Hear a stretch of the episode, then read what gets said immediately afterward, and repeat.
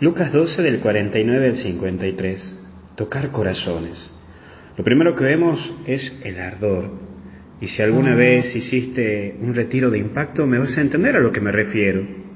Cuando uno se encuentra con Jesús, siente un fuego dentro que lo mueve y le dan ganas de salir y anunciarlo por todos lados.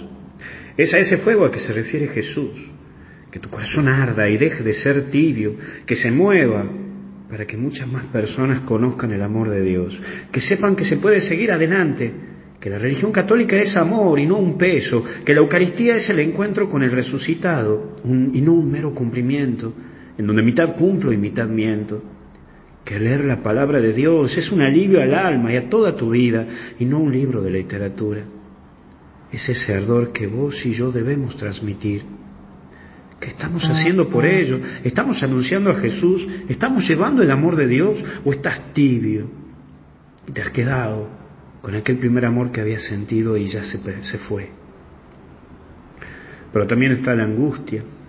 La angustia de ver el tiempo que pasa y seguís en la misma. Ver que no se culmina lo que te propusiste. Es tiempo de ponerse las pilas y no dejar para mañana lo que puedes hacer hoy. Tomar las decisiones que tengas que tomar. No las pensés de más hay que ejecutar.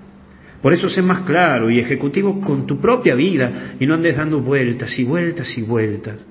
Lo que es, es, y lo que no es, no es. Pero no dejes que pase el tiempo tanto, si no la angustia te va a carcomer la cabeza.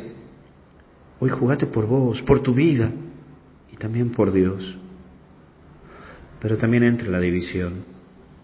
Tenemos que ser buenas personas pero también todo esto nos lleva a luchar y darnos. También va a traer confrontación y es necesario decir las cosas en el momento que corresponde, a la persona que corresponde y cuando corresponde. Pero es necesario saber que el vivir en la verdad provocará división y también va a producir dolor.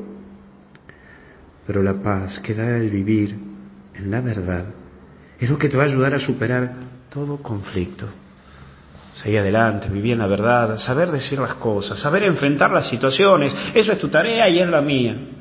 Y a la cual también te pido que reces por mí, porque no es nada fácil tomar siempre decisiones. Vamos, que hay que seguir, que estamos juntos en esta barca, que estamos luchando, que estamos peleando, que no estamos solos y que siempre hay alguien que reza por nosotros. Que Dios te bendiga, te acompañe y te proteja. En el nombre del Padre, del Hijo y del Espíritu Santo. Y hasta el cielo no paramos. Que Dios te bendiga y a no ser tibios.